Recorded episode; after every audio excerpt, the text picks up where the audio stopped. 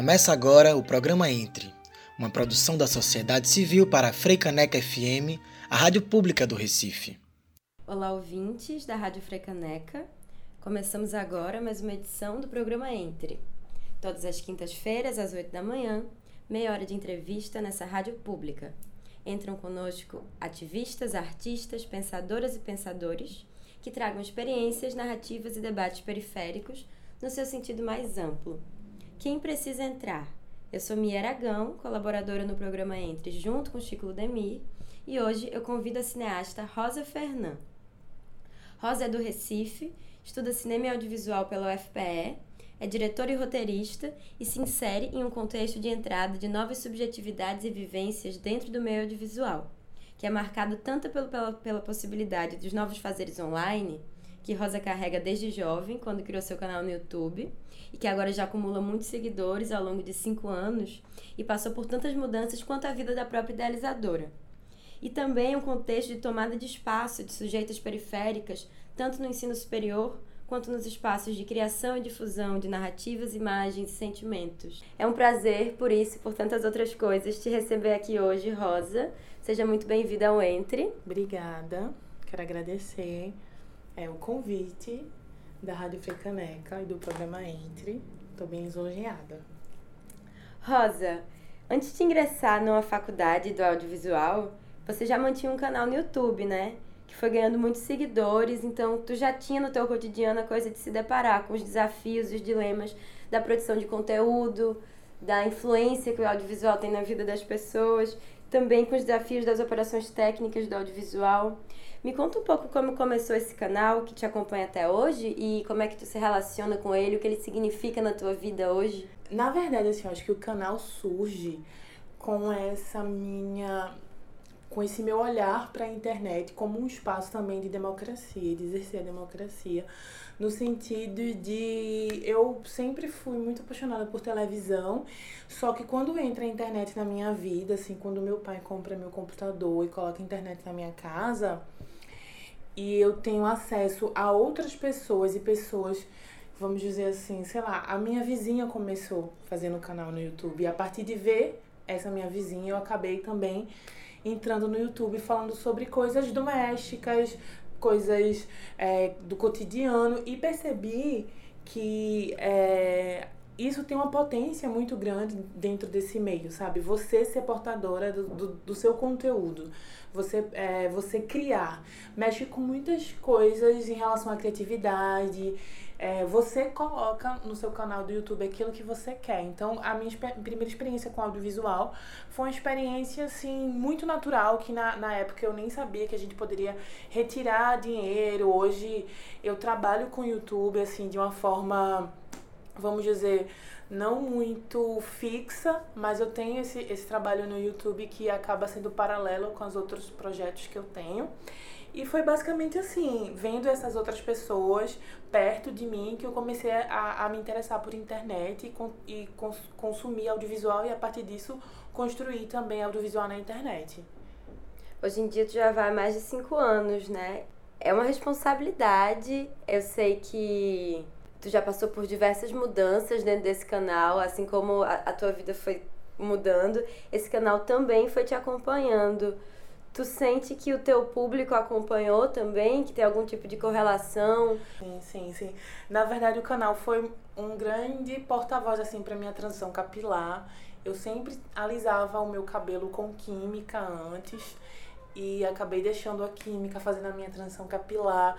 E passando muitos anos com o meu cabelo cacheado. Hoje eu tenho isso, tipo, de poder ter a liberdade de um dia ter meu cabelo cacheado, de um dia ter o meu cabelo liso. E também a minha transição de gênero, né? Eu sou uma mulher trans e agora, nesse momento, eu tenho falado muito sobre questões de, de transgeneridade na, na internet, e tem atraído um novo público, e as pessoas acompanham esse público, se inspiram e até ganham, é, de certa forma, um impulso para as mudanças internas também. Então, é, eu, eu acho que o meu canal ele tem uma importância de trazer aquilo que o debate público e, às vezes, até mesmo é, o, o, que, o que não se passa na T V, o que não se passa em outros, em outros acessos de visualidade, assim. Eu acho que o YouTube hoje tem esse, é, essa plataforma que as pessoas podem falar aquilo que não encontram. Você pode procurar e achar aquilo que você se identifica. Então, essas mudanças todas de, dentre esses cinco anos... Eu acredito que o público acompanha, assim, acompanha, participa. Isso é muito legal, porque a gente vai crescendo junto. É um público, é um público majoritariamente L G B T, né? É um público jovem que, assim, essa nova geração tem, tem me dado cada vez mais... Hum, inspiração e vontade de viver, porque quando você vê esses jovens sendo quem são nessa idade, você acaba entendendo que o seu, que o seu, que seu trabalho na internet ele é muito importante, porque ele acaba sendo um catalisador também para essas mudanças sociais, sabe?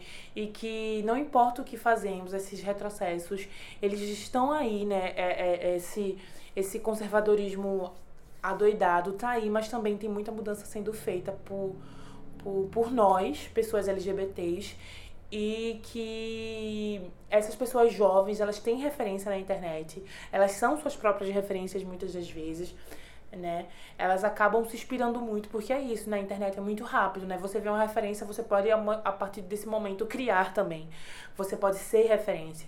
Então, o que me fascina muito na internet é isso. Eu poder ser referência, eu poder ver referências e dialogar entre, entre essas pessoas, entendeu? Então, por exemplo, já aconteceu de tipo assim, sei lá, eu ver pessoas hoje no YouTube que começaram vendo o meu canal... crescendo muito mais que eu e sendo referência pra mim. E aí quando eu vou falar com essa pessoa, você é minha referência. E aí eu falo, você também é uma referência pra mim. Você tá criando isso massa, sabe? Esse, esse conteúdo aí, audiovisual que tu estás fazendo, essas challenges de maquiagem, essas coisas assim. Tem um, tem um, tem um, um impacto, sabe? É, eu acredito que, não, que nem tudo na internet são conteúdos fúteis, assim. Quando a gente pensa em audiovisual na internet, quando a gente pensa em geração de conteúdo para a internet, a gente tem que também ter, ter a ideia de que a gente, a gente tem um público, a gente tem, um, vamos dizer assim, a gente tem um campo de público que acessa o nosso conteúdo.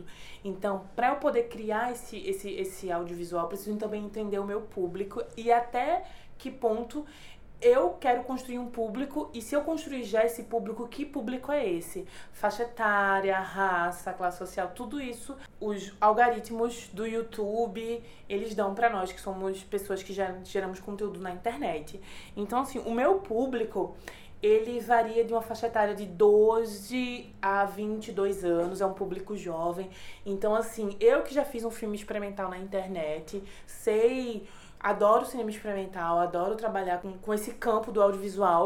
Penso também em trabalhar com conteúdos que sejam para essa faixa etária, né? Essa versatilidade que a internet também dá pra gente. Então, por exemplo, o filme Batom Vermelho, ele é pensado pra internet, e é pensado também para esse público. Então, eu acho que nós que trabalhamos com audiovisual precisamos, precisamos cada vez mais também ter esse tete, ter essa sensibilidade de que a gente tem também possibilidades, N possibilidades de trabalhar com audiovisual. Eu não preciso ser coerente a uma matriz, eu não preciso ser coerente a, uma, a um modo de fazer cinema, porque eu acho que está muito ligado a essa, essa ideia do diretor e do cineasta, da autoria, entendeu? Então eu não estou muito interessada nesse rolê da autoria, de trabalhar com uma autoria, com a escrita, sabe? Eu vou fazer só cinemas, vou fazer só um cinema de um jeito, ou trabalhar né, nessa, nessa obsessão. Eu penso muito em, em ter essa versatilidade de públicos e versatilidade do que eu posso trabalhar. E claro, né, colocando, pensando no, no que eu acredito enquanto estética e política, essas duas coisas que são duas coisas, apesar de serem duas coisas, não são coisas separadas, estão ali unidas. Como eu comecei falando, né, na tua apresentação, acho que você se encaixa num, num contexto de entrada de novos sujeitas, né, nos espaços de ensino superior, na universidade. Queria que você me contasse um pouco mais sobre a sua vivência nesse quadro, porque eu sei que você vem de uma família que mora nessa área, em Recife, que é conhecida como cidade universitária, mas pelo que você já me contou, sua família tinha pouquíssimo contato com esse, com esse equipamento, que era quase na esquina de casa, E você foi uma das primeiras a ingressar nesse espaço. Você resolveu ingressar num curso de cinema, depois de já ter contato com a produção audiovisual, que era via internet. Conta um pouco mais sobre esse seu trajeto de entrada e essa decisão de fazer cinema. É, né? Quando eu tô no YouTube, eu começo a me interessar muito mais sobre práticas audiovisuais e expandir esse, aspecto, esse espectro de, de audiovisual, não só para a internet, mas também para o próprio cinema, T V, som. E aí eu encontro o curso de audiovisual na, na Universidade Federal, e essa relação, né, da minha família e de tudo mais com, com a Federal. Minha família sempre morou em frente à Universidade Federal, só que para eles, como nunca n- ninguém teve acesso a esse espaço, para eles era quase impossível é, a sua filha entrar nessa universidade, que a, a, a referência, né, de muitos anos na geração dele era, era o quê? Pessoas privilegiadas que entravam na, na universidade, né? A partir da, dos últimos dois governos do P T, assim, houve essa, essa mudança no cenário acadêmico, e eu acabo que tendo acesso a partir dessas políticas públicas, a partir é, desse, desse, novo, desse novo começo na universidade. E aí, assim, mas antes foi muito difícil para até mesmo eles entenderem que a universidade é um lugar para todos, assim, porque existia, assim, e, e bote fé que ainda hoje existe esse olhar da universidade como, universidade pública, sobretudo, como um lugar para pessoas mais privilegiadas ou pessoas que fizeram um cursinho. Eu vim de escola pública, eu sempre tive a Universidade Federal, assim, como referência na frente da minha casa. Então, pra mim, sempre foi aquilo, né? Eu, eu quero entrar, vou fazer tudo pra entrar. Acaba que meus pais entenderam depois que eu entrei, assim, com algumas ressalvas. E também existe isso, né? É, é, essa nova geração que entra na universidade, essa novas, essas novas corpas, esses novos olhares que entram dentro da universidade, eles carregam também é, novas narrativas. E essas novas narrativas tendem hoje e futuramente mudar esse lugar também. Então, acho que também parte muito daí essa, essa minha entrada dentro da universidade. É, eu, eu entro a partir de uma política pública, mas a partir desse momento que eu entro e que eu, outras de mim também podem entrar, a gente pode fazer mudanças internas, que só é possível quando você está lá, entendeu? Então, eu acho muito importante a gente poder pensar na universidade como um espaço de pluralidade, de corpos, pluralidade de ideias, né? Não só de um, um lugar fechado. Eu sou super a favor da universidade aberta, do campus aberto, das, da, das grades, dos portões abertos. E é isso. Nós vamos agora para um breve intervalo no programa Entre. Já já a gente retorna conversando com a diretora Rosa Fernand.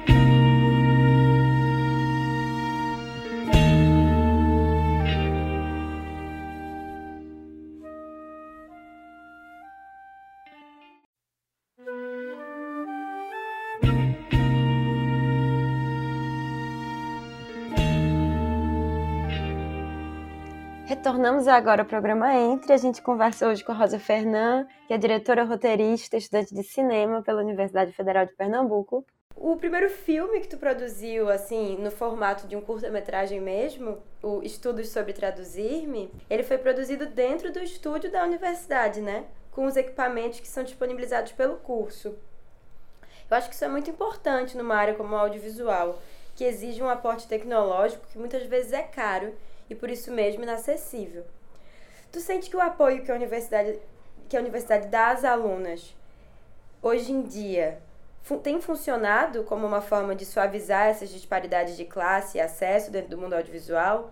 E que esse apoio que tem que ser dado às alunas, hoje em dia, ele é suficiente? Ele, ele tem sido efetivo e sido valorizado? Eu acredito que sim. Eu acho que o espaço da universidade e também o acesso, esse acesso a esse, esse equipamento, esse maquinário, esses equipamentos, é, esses... fazem o audiovisual, são muito importantes. Eu acho que a universidade... ela tem sim cumprido em parte seu papel de fornecer isso. Existe também o problema da burocratização desse processo, então um processo de, de, de, de retirada de, de objetos, de, de maquinário, a gente passa por um processo muito desgastante, mas isso aí Eu acredito que as alunas, as pessoas que, que, que querem, né, ter acesso a, a esse, esses equipamentos podem cada vez mais pressionar.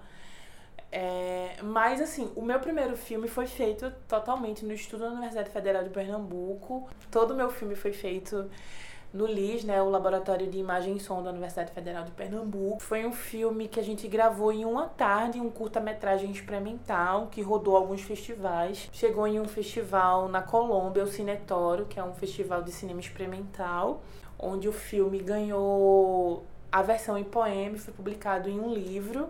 E também, num, e também recentemente ele foi aprovado num festival em Londres.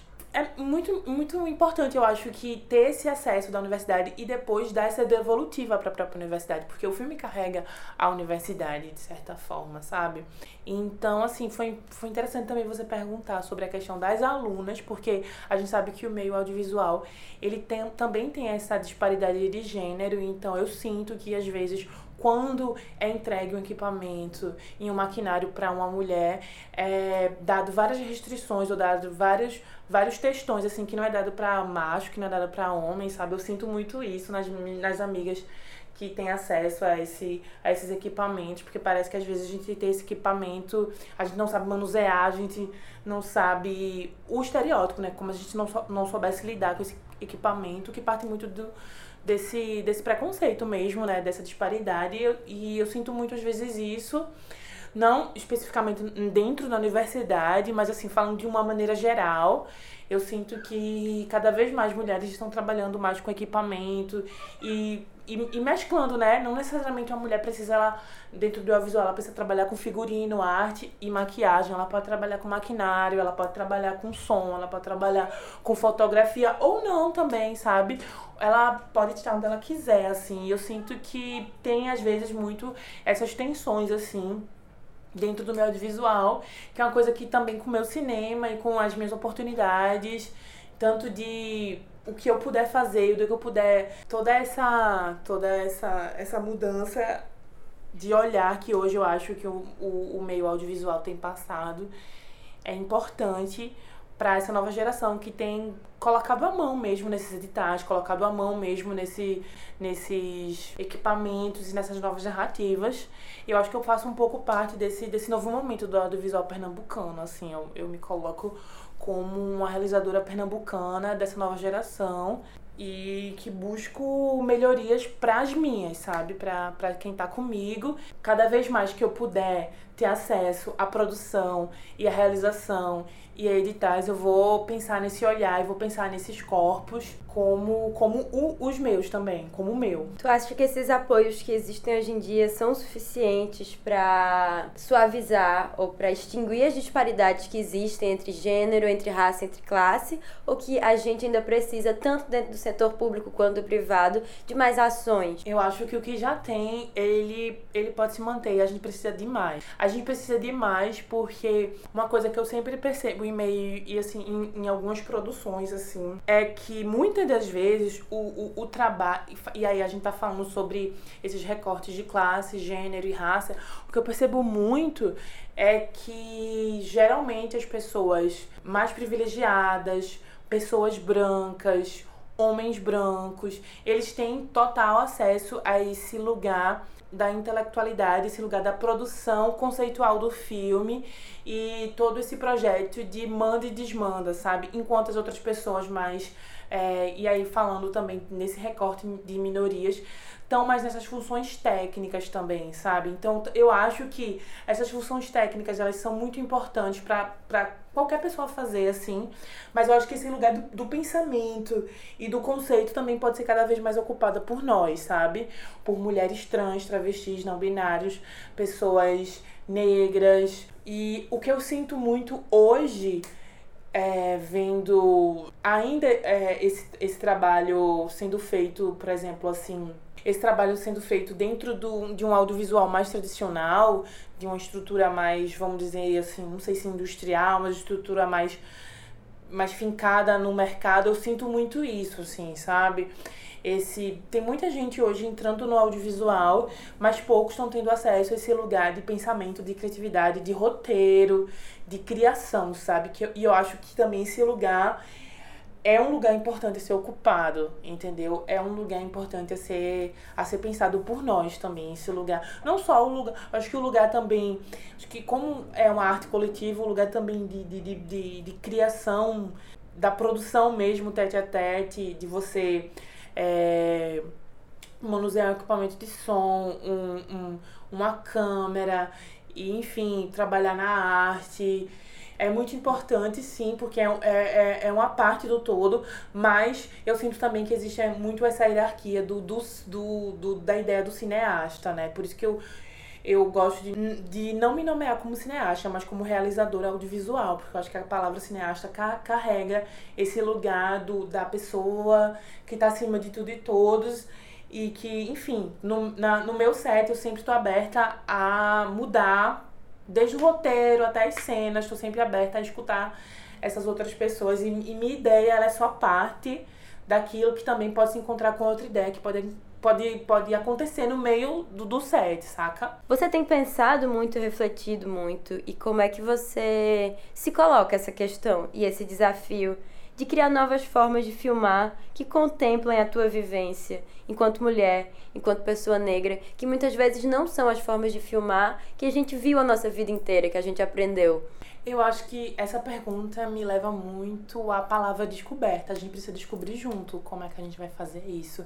E eu não posso descobrir junto sozinha, eu, posso, eu tenho que descobrir junto com as outras e com os outros. E eu acho que... E também não tentando refletir, quebrando um pouco com essa ideia de uma matriz do cinema, ou tentando quebrar um pouco com essa ideia do, cine, do cinemão, sabe? Pensar que o cinema, ele, ele é um lugar também de narrativas periféricas, ele é um lugar também de narrativas é, diaspóricas, ele é um lugar também de narrativas... enfim, dissidentes nesse sentido, porque eu, eu quero muito trabalhar com, com, com esse cinema que pauta a realidade em novas narrativas, sabe? Que pauta a realidade e que sejam portadas por pessoas que passam por isso, entendeu? Que vivem isso. E é aquela coisa, né? O, do lugar de fala, é aquela coisa, né? De, de você ter, ter vivência empírica, porque eu acho que, assim, uma pessoa que faz audiovisual tem acesso a, ao audiovisual, já chega na universidade, sei lá, com ideias para construir sua produtora, ou com todo esse privilégio, e não tem essa vivência empírica, e não tem essa vivência, esse tato com o outro, né? É, é isso, é você conhecer os espaços, você sair um pouco também dentro da universidade. O conhecimento teórico e conceitual, ele é importante, e eu acho que também o conhecimento é, humano, humano que eu falo é justamente isso, assim, de, de humanização, mais por esse lugar de humanização com o outro, sabe? Então eu acho que esses dois conhecimentos, eles, eles se fundindo, eles são muito potentes, e eu acredito muito nisso. O conhecimento teórico, ele é importante, ele dá, um, ele dá uma base pra gente, e o empírico também, ele tem a mesma potência, ele tem uma potência tão grande quanto o, o conhecimento teórico, e esses dois juntos, eles acabam sendo um, um, um caminho, assim, sabe? Um caminho juntos. Rosa, pra finalizar, tem uma pergunta que nós propomos pra todas as nossas entrevistadas que vêm aqui, que é assim, pensando nessa palavra entre, que a gente escolheu para carregar aqui no programa, e pensando em todas as contribuições, nas provocações, nas vivências que cada pessoa que passa por aqui tem a nos oferecer, a gente queria te perguntar, para você que está aqui com a gente hoje, que veio nos compartilhar algo com a gente, para você, Rosa, o que ou quem que tem que entrar urgentemente no debate, nas telas de cinema, de celular, no imaginário, na sensibilidade coletiva, para que a gente possa avançar como coletividade, para que a gente possa superar essas estruturas de hierarquia, de opressão? O que é que tem que entrar? Na verdade, essa pergunta ela é um pouco complexa, mas eu penso que o que pode ser feito hoje de forma urgente é a gente cada vez mais ouvir e levar em consideração trajetórias de pessoas trans, não binárias e travestis em geral, porque, por exemplo, vou dar um exemplo assim, De, do meu último edital, do S I C, da Prefeitura do Recife, eles não tinham, eles não tinham é, um, uma política pública de nome social. Então, eu passei pelo constrangimento de fazer todo o processo no meu nome de registro. Eu acho que, assim, política pública, ela tem, ela deve ser para todos. Então, quando existe uma política pública que exclui a possibilidade de uma mulher trans, travesti, estar ali, ela não é pensada para mim, entendeu? Então, eu acredito que urgentemente hoje, a gente sabe que o FuCultura, ele já adotou essa política, né, de pessoas trans e travestis. Então, hoje, eu penso também que as políticas públicas municipais, elas podem também acompanhar essa mudança, entendeu? E, e, e é isso, assim, né? Pessoas trans e travestis hoje, elas estão em um, em um contexto de vulnerabilidade. Somos muito, vi- somos muito vistas, assim, nossos corpos estão aí sendo visualizadas, sendo acessadas. Muitas pessoas estão gozando com o nosso corpo através da imagem, mas ao mesmo tempo é, não se passa na T V, não se passa na novela, não se passa no, no, no teatro, a gente não tá no cinema. Então é isso, a gente é muito vista, mas a gente é vista a partir desse olhar cis, desse olhar de, feti- de fetichização, entendeu?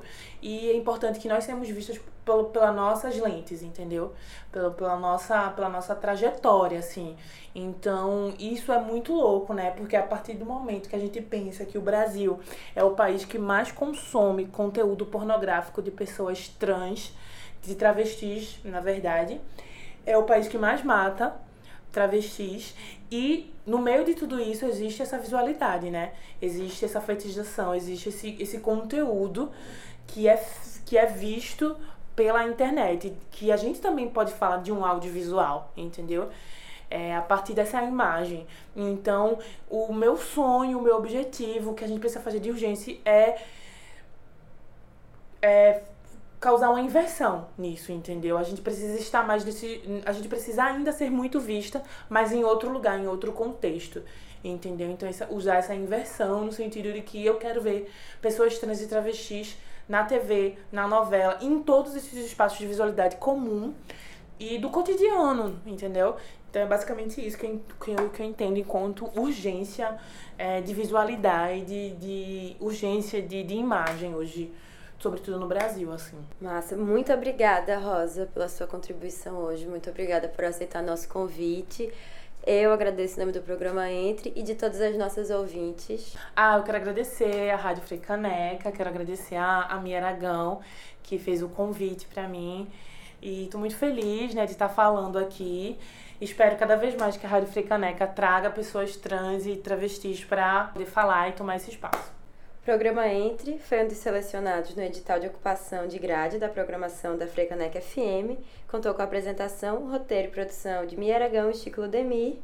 Agradecemos a vocês, ouvintes, que nos acompanham pelas rádios Frei Caneca ou pelo nosso podcast, Programa Entre, no Spotify. Você também pode nos acompanhar pela página do Facebook da rádio, a Frei Caneca, ou pela página Programa Entre, e ainda no nosso Instagram, arroba Programa Entre.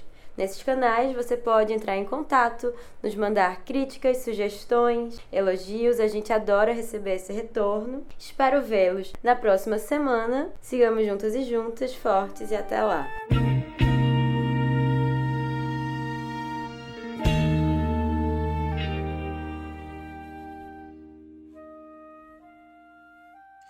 Você acabou de ouvir o programa Entre, uma produção da sociedade civil para Frei Caneca F M, a rádio pública do Recife.